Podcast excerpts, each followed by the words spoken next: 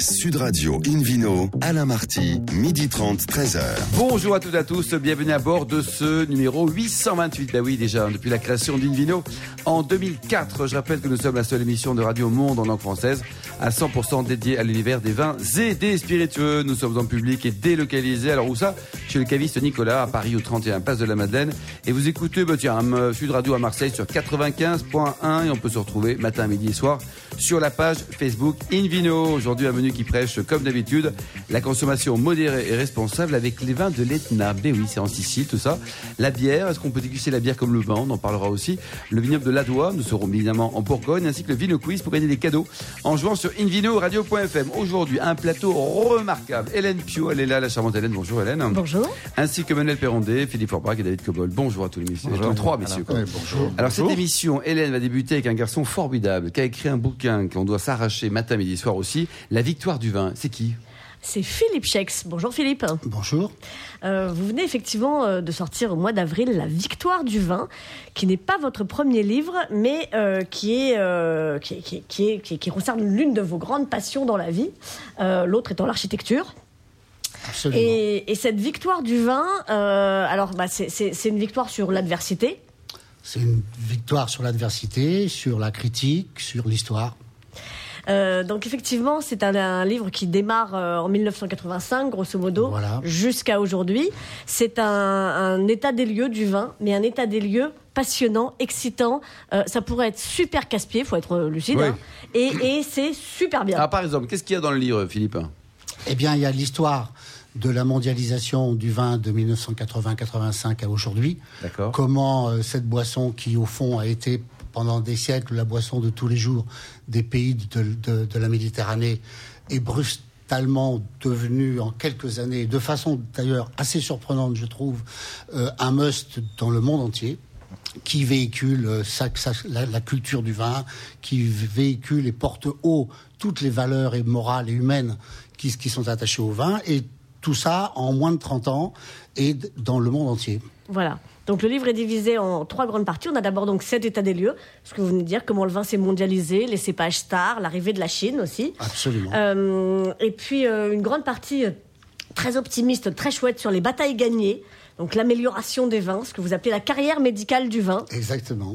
Donc euh, co- co- comment le vin a été euh, à la fois un salvateur euh, et puis ensuite un poison et puis peut-être finalement quelque chose de bien maintenant. Enfin, c'est euh, vrai qu'en fonction des Pas- époques. euh, Pas pour tout le monde, malheureusement. Un ministre de la Santé dans ce pays euh, ne considère pas que le vin est un bien pour l'humanité, je crois. Bon, c'est- non mais justement, il y a une étonnante carrière médicale à suivre. Euh, dans les batailles gagnées, il y a, il y a évidemment l'arrivée de l'onotourisme, euh, la facilité à vendre grâce aux nouvelles technologies et à Internet. Exactement. Et alors là, on se dit que c'est formidable, le domaine du vin, tout est rose, c'est les bisounours, on est content. Et- on arrive au sujet qui fâche. Alors lesquels? Ben, les sujets qui fâchent, c'est euh, c'est la contrefaçon. qui est un Est-ce qu'il y a beaucoup de faux vins Est-ce qu'il y a beaucoup de faux faux vins vins. Ah oui, oui. Il y, a, il y a énormément de faux vins euh, sous, sous différentes formes. Euh, des, Par des- exemple Des vins euh, qui sont mis dans des bouteilles euh, dont on a gardé les étiquettes et qui correspondent pas du tout à ce, à ce qui est à l'intérieur. D'accord. La Très bouteille est vraie, mais pas le vin. Voilà, très fréquent. Notamment On- sur le marché chinois. Exactement, en particulier sur le marché chi- chinois. On- Et plus c'est cher, plus il y en a. Lorsqu'on est à Pékin, près des, des grandes surfaces, des malls qui sont faits pour les étrangers avec- avec les contrefaçons, dans les rues qui bordent ces malls, on trouve plein de petites boutiques de vin qui ne comportent que des faux vins. Que des faux vins. Alors les, Incroyable. les bouteilles sont des bordelaises ou des bourguignoles, les, les étiquettes reprennent les, les belles vieilles étiquettes de Bourgogne. Et même Bordeaux. vous, Philippe, professionnel, vous pouvez vous tromper Il n'y a Ah pas non. un petit machin qui remonte à Ah, si, Ramonet si, un Y, il y a W la, la lettre qui n'est pas au bon endroit. Et les prix, c'est des prix euh, de Romanée Conti française? Pas tout à fait, mais, mais c'est mais c'est plus que c'est plus que 10 ou 15 euros. Ouais. D'accord. Ah, et, vous avez goûté ce qu'il y a dedans pour vous amuser? Oui, j'ai goûté à plusieurs reprises. Alors, il est bon, le Bah, c'est Malbec du- bah, C'est du bon chinois, quoi. C'est- D'accord. du bon vous en pensez quoi, là? C'est- Ça sent la poussière, c'est plein de brettes et. Ouais. C'est assez effrayant comme. euh, Enfin, moi j'ai été en Chine récemment, c'est vrai qu'il y a plus de faux Lafitte 82 en Chine que de Lafitte 82 produits au domaine, donc c'est c'est quand même dingue. Ils sont plus dans un acte d'achat au restaurant, ils sont prêts à payer très cher pour quelque chose, ils montrent qu'ils offrent quelque chose à quelqu'un, c'est une étiquette, mais le contenu finalement, ça C'est pas ça, quoi. trop, Alors, qu'est-ce qu'il y a comme autre péril, à part les, les fausses bouteilles? Alors, euh, bah, il y a la bataille philosophique entre les tenants du terroir et ceux des cépages. Oh là là, allez-y, là, vous avez trois heures, Philippe. Ah ben non, non, parce que moi, je le traite avec beaucoup de sérénité, parce que je m'aperçois que de plus en plus, et c'est un des éléments de, de la mondialisation, ceux qui étaient pour le cépage et qui ont peu de règles, de contraintes, sont en train de s'en donner de plus en plus. Il y a des appellations d'origine contrôlée maintenant en Nouvelle-Zélande, aux États-Unis, en Australie même.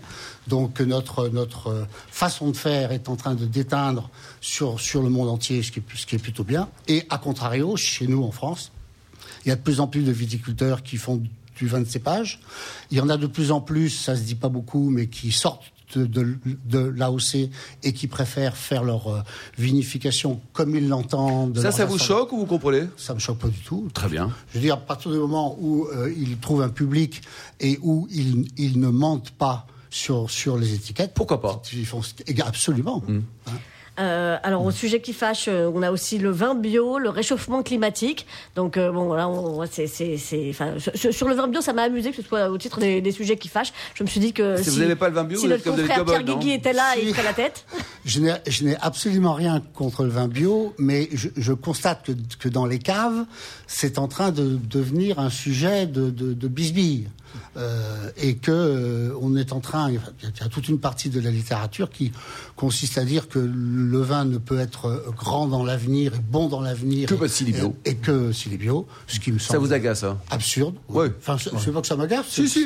C'est absurde, C'est ouais. absolument absurde. hein. Et donc, euh, je pense qu'il faut mettre un peu de nuance dans, dans- dans tout ça. Et je le dis parce que c'est vrai euh, qu'il y a beaucoup de grands domaines euh, qui font du bio sans le dire. Bien sûr. Et ça, c'est et ça, c'est excellent. Et depuis Euh, longtemps. et depuis longtemps. puis depuis longtemps, quoi. euh, et, Alors- et, et parmi les plus grands. Bon, et pour terminer, donc, euh, vous nous rappelez peut-être le, le titre de- du livre euh, de, de Philippe? Donc c'est la victoire du vin de Philippe Schex. C'est aux éditions PC.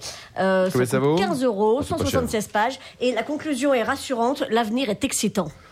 Waouh. Merci beaucoup, Je, Philippe. je vais courir acheter Il y a un prochain bouquin en, en préparation ou pas? Pas encore. Pas encore. Bon. En tout cas, une vidéo Sud Radio retrouve maintenant Manuel Perrondet. Président de chef-d'œuvre, meilleur sommelier de France euh, 2008, MOF également, et on parle de l'Etna, là. L'Etna, qu'est-ce qui se passe? Il y a du Oh. soufre partout, là, Il y a le vin, il va surtout donner la tête. des belles choses. C'est c'est assez dingue ce qui se passe avec les vins de l'Etna. D'ailleurs, euh, les, les Italiens surfent beaucoup sur cette vague, et les amateurs de vin également.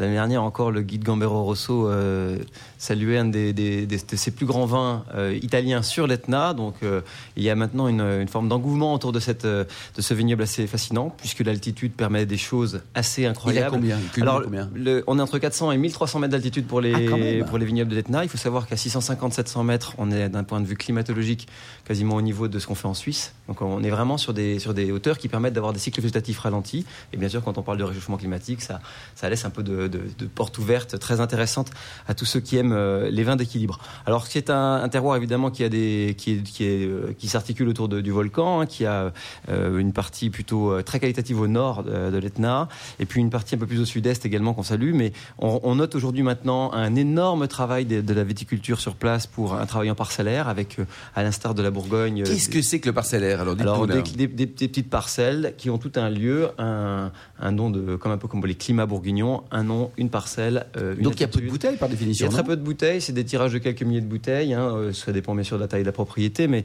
euh, ce qu'on ce qu'on aime aujourd'hui, c'est reproduire ce modèle bourguignon qui va aller chercher l'identité du lieu.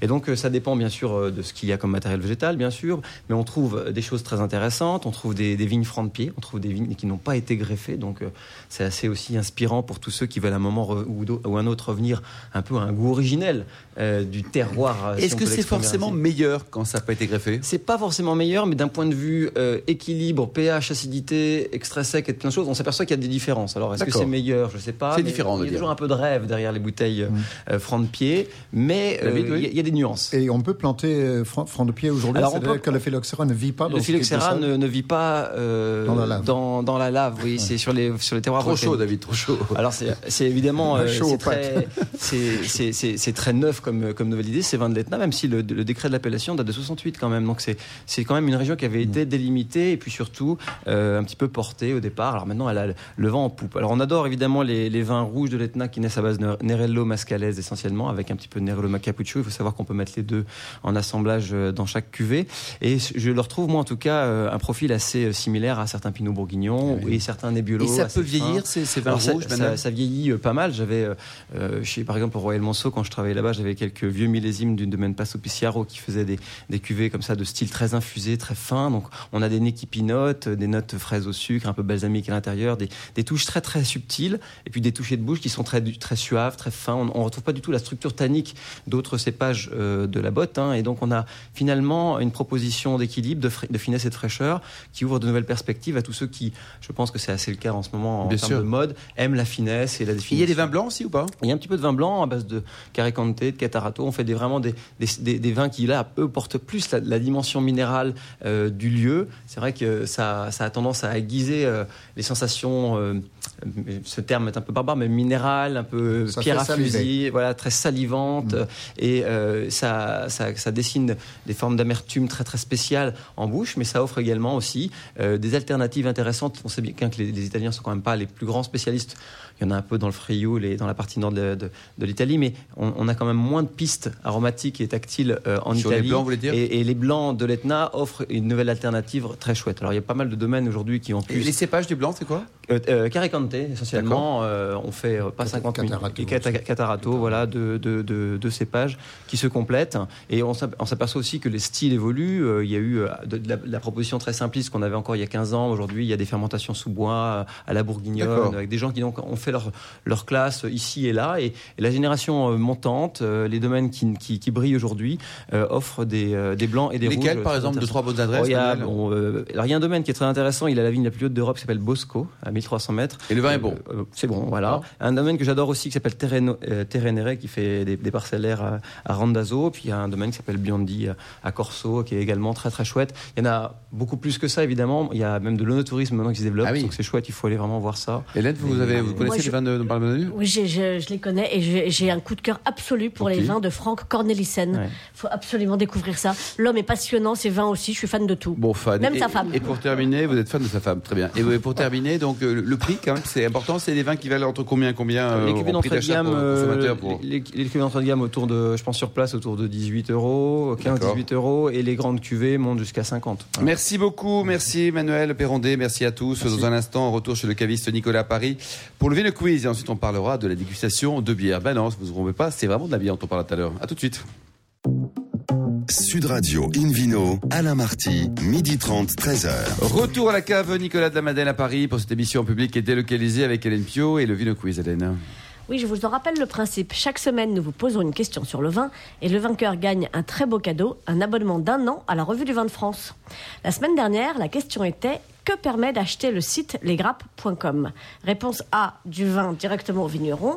Réponse B, du raisin bio. Ou réponse C, des tomates. La bonne réponse n'était pas la C, c'était la A, du vin directement au vigneron. Et cette semaine alors? Cette semaine, quel est le titre du livre de Philippe Schex Réponse A, c'est bien, c'est bon, c'est vin. Réponse B, la victoire du vin. Ou réponse C, la défaite du 15. Pour répondre et gagner un abonnement d'un an à la Revue du Vin de France, rendez-vous toute la semaine sur le site invinoradio.fm, rubrique Vino Quiz. Le gagnant sera tiré au sort parmi les bonnes réponses. Merci Hélène, ne change rien, vous êtes juste parfaite. Invino Sud Radio retrouve David Cobol, le cofondateur de l'Académie de Paris, pour nous parler de bière, de bière David. C'est Invino Sud Radio. Oui, c'est je pas sais. beer and je sais pas quoi. Non, non, je vais faire une petite entorse, mais quand même, euh, c'est la deuxième année où, où s'est organisé à Paris quelque chose qui s'appelle France Bière Challenge. Alors, comme son nom ne l'indique pas, c'est organisé par des Belges euh, qui, ont, qui ont un savoir-faire en la matière, euh, parce que c'est une société qui a, qui a lancé, euh, voilà, pas mal d'années. Mais Vous aimez la bière, vous David, non le bras- oui, je viens d'une famille brassicole en Angleterre. donc, Et vous, euh, Philippe de vous aimez vin la bière ou pas Bah, Vu votre tête, c'est non. Comme non ça, hein. comme ça. Ouais, Perrondé, les vous avez Ah, j'adore. Ah, et vous, Philippe Forbrac Alors, Moi, je n'en bois pas souvent. Ah, mais t'as fait j'aime et bien Hélène ça. Moi, je suis fan. Ah ben 50-50. David et Hélène, vous êtes sur Et Emmanuel aussi. Emmanuel aussi, ça fait 3. Donc, euh, moi, j'aime beaucoup la bière et, et il faut quand même constater l'extraordinaire explosion des, des micro ou, ou moins micro brasseries, en tout cas des, des bières plus ou moins artisanales en France, en suivant la mode qui a été lancée aux États-Unis, qui se développe dans quasiment tous les pays qui boivent euh, de la bière au monde euh, aujourd'hui. Donc, il y a vraiment une, énorme explosion de- dans ce marché, avec en plus une complexification des catégories qui m'a laissé un peu ébahi parce que j'étais juge pour la deuxième année de suite dans cette France Bière Challenge qui s'est déroulée fin mars à Paris. Euh, et on a jugé plus de 15 catégories différentes de bières. Donc c'est à, à s'en perdre son latin, hein, si jamais on en avait euh, de- dans le temps. Mais quelles sont les catégories, par exemple, Ben, David je, je- vais dire que c'est c'est complexe parce que. Alors, il y a une autre remarque que je voulais faire avant, parce que ça m'a choqué ou même étonné lorsque je suis allé l'année dernière pour la première fois. Les goûteurs de bière ne crachent pas. J'étais le seul parmi 50 dégustateurs à exiger un crachoir. Oui. Mais vous, vous dégustez aux toilettes ou il y a un truc, non? C'est comment Non, ça se mais- passe mais- J'avais un crachoir parce que j'ai demandé un seau et pour, pour finir. Et il y j'ai avait que vous. Il n'y avait que moi. Et cette année, rebelote, il n'y avait que moi qui crachais. Alors, je sais bien qu'on vide pas son, son verre de dégustation. Les, les verres sont apportés, on les remporte après, on goûte un tout petit peu, mais quand même, on goûte 30, 35 bières dans la matinée. Ça contient entre 4 et 8 Ça, d'alcool. c'est l'apéro d'un anglais, non? Alors, les dégustateurs étaient de tout pays. Euh, Moi, j'étais à table avec un Québécois qui est, lui, brasseur dans son état, un vrai expert. Il y avait un expert français, un expert belge et une jeune fille euh, française qui mène, euh, qui tient une barre à bière à Douai, dans le Nord. Donc, les gens sont très compétents, que des professionnels de la bière, mais qui ne crachent pas. Alors, les catégories, pour répondre, on peut catégoriser les bières euh, d'une manière simpliste par la couleur. Ce n'est pas une indication suffisante. C'est-à-dire qu'on a les blanches, qui sont pas filtrées, donc ils sont troubles, d'où la couleur, la, la terminologie blanche parce qu'elles sont un peu laiteuses, les blondes, les rousses ou les ambrées et les brunes. il y a même, il y a même, petit il y a même des là, noirs oui, aussi, des oui. noirs comme des stouts, euh, des stouts comme on dit en français, comme la Guinness, la Guinness, bien célèbre, sûr, mais bien euh, sûr. il y a d'autres. Alors ça, c'est une manière de, de- de décrire, mais ce n'est pas parce qu'une bière est plus dense en couleur qu'elle est plus forte en alcool. D'accord. Euh, Parce qu'on a tous les degrés d'alcool quasiment dans toutes les couleurs. Après, il y a la présence ou non de l'amertume. Donc, euh, dans par exemple les pils, les lagers qui sont les très légers, les plus légers, qui est la catégorie mondialement les plus consommée, ça, c'est des, des amertumes très très fines, quasiment pas inexistantes. Après, on a des, des- des plus amers, en général dans les catégories dites IPA. IPA, ça signifie Indian Pale Ale, qui n'était pas inventé en Inde, mais en Angleterre. Bon. Euh, bon, c'est comme ça. Ou American, hein. American Pale Ale, parce que les Américains veulent mettre leur, leur blason sur tout.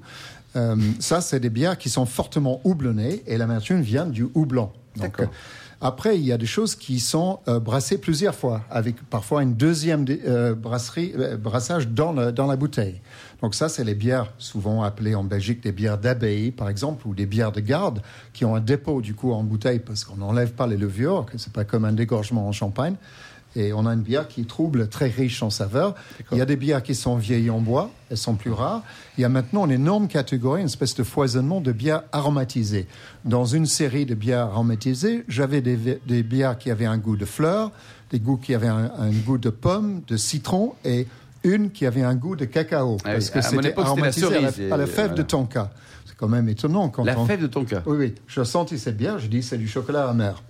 Ah Euh, donc, ça, c'est une espèce de pléthore de, de Et sous-catégories. combien elles valent Elles sont chères ces bières ou quoi Alors, je ne sais pas, les, les prix n'étaient pas annoncés. Dans, dans une, moi, je, je me rends parfois dans des, des- des bars ou des bistrots à bière pour découvrir. Il y, il en a un très joli dans le, dans le 11e arrondissement Paris, qui s'appelle, oui, oui, qui s'appelle euh, la Binouse. Bon, c'est bien, un bon terme breton pour la C'est pas de bière. tromper, hein. Euh, la Binouse, euh, qui ont, je sais pas, euh, 250 bières, euh, y compris à la dégustation, enfin, à emporter.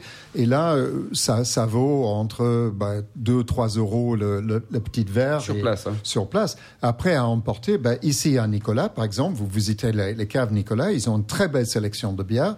Euh, ça va entre 3 et 6 euros la, la, bouteille, sûr, la petite ouais. bouteille. Et alors, tiens, Manuel, Perrandé, au niveau de, de la bière dont parle si bien David, euh, est-ce que ça peut s'associer à un, un repas gastronomique Ah Ou alors oui. c'est juste pour l'apéro avec deux Anglais et une copine On adore hein, maintenant, ça se fait beaucoup, Philippe me contredira pas, mais ça se fait beaucoup pour euh, d'abord ponctuer de, de saveurs, surprendre des fois les gens, amener euh, un peu de contraste, d'effervescence dans certaines saveurs. Alors on le fait très bien sur certains fromages, sur certaines préparations qui ont été évidemment pensées en fonction de la bière.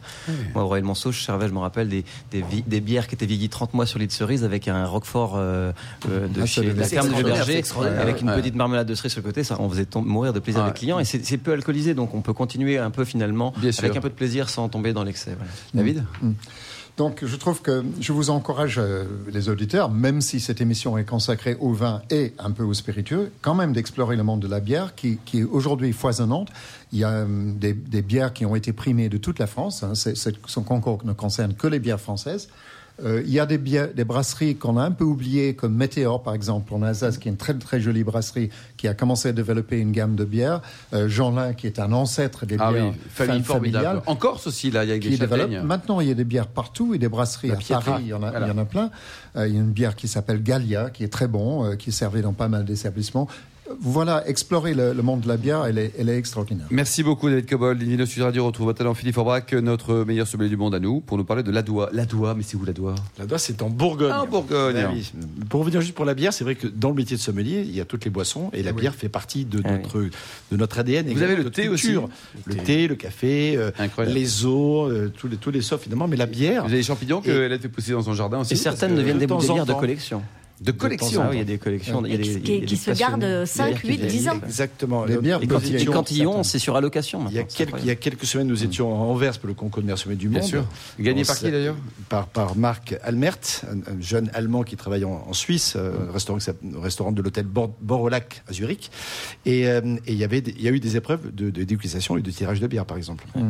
Et encore récemment, il y a quelques jours, Charlotte Guyot a remporté le concours du meilleur jeune sommelier de France, le fameux trophée du Val-le-Roi. Et dans son accord, elle a, de façon très pertinente, proposé une bière avec euh, les fromages en justifiant son choix. Et c'était tout à fait euh, bien adapté, j'allais dire, à la situation. Et j'ai pour- trouvé ça très audacieux parce que c'est quand même le trophée Duval-le-Roi. Donc c'est quand même des bulles Bien de sûr. champagne. Proposer une bière, j'ai trouvé ça euh, courageux, vraiment. Et pour conclure sur la bière, quand on fait des grandes dégustations de vin, finalement, qu'est-ce qu'on fait quand on termine? On va boire Avec une bière bien sûr, se bien sûr, un petit peu, ce qui C'est permet de QFD, se c'est bien ça. refaire son palais. Bon, si on parle un peu de la doigt, là, parce que quand même, euh, c'est bien, Oui, bien, oui, mais bon, hein, néanmoins, on se- on se cale à l'actualité. La Doigt, c'est une appellation bourguignonne qui est située à l'extrémité nord de la côte de Bonne. C'est presque la jointure finalement entre la côte de Nuit et la côte de Bonne, puisque la montagne de, Cor- de Corton est l'extrémité nord effectivement de ce secteur-là.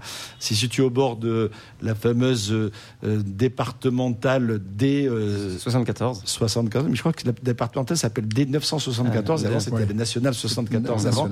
Et, euh, et donc, euh, en tout cas, 74, c'est le bon chiffre. Alors, on parle de bière, d'autoroute, de départemental. C'est une formidable émission, Emile Sud Radio. hein. Ouais.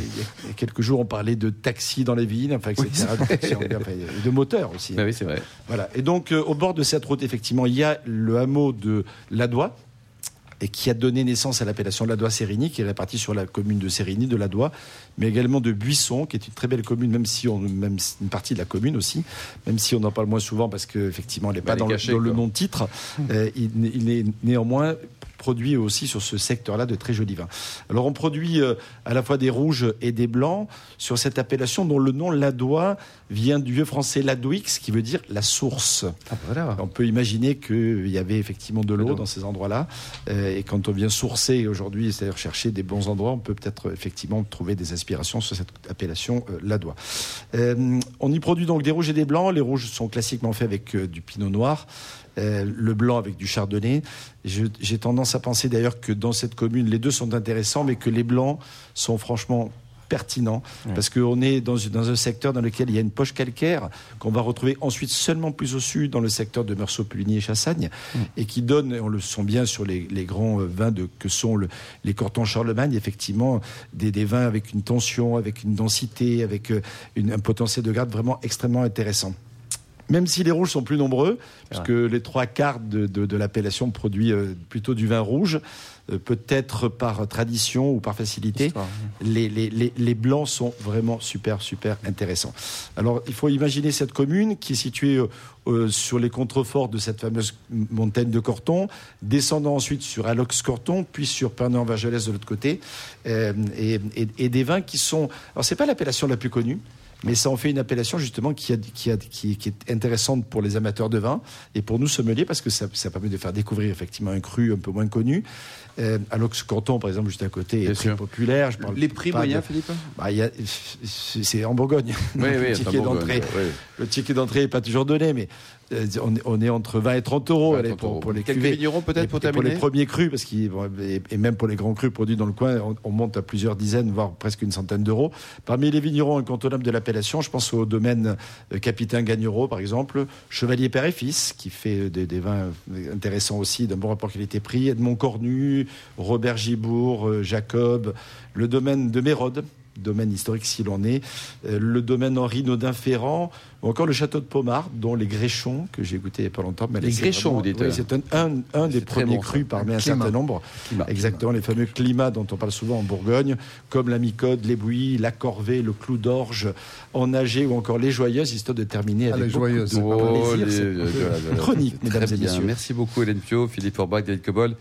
Emmanuel Perrondé, fin de ce numéro d'Invino Sud Radio. Pour en savoir plus, rendez-vous sur sudradio.fr, invinoradio.fr ou notre page Facebook Invino. On se retrouve demain, demain à 12h30 précise, toujours en public et délocalisé chez Nicolas, le caviste fondé en 1822. On parlera de plein de choses pour exporter son vin. On parlera de So Wine, de, du Duché et du. Bref, on va se régaler. D'ici là, excellent déjeuner. Restez fidèles à Sud Radio et surtout, n'oubliez jamais, respectez la plus grande démodération.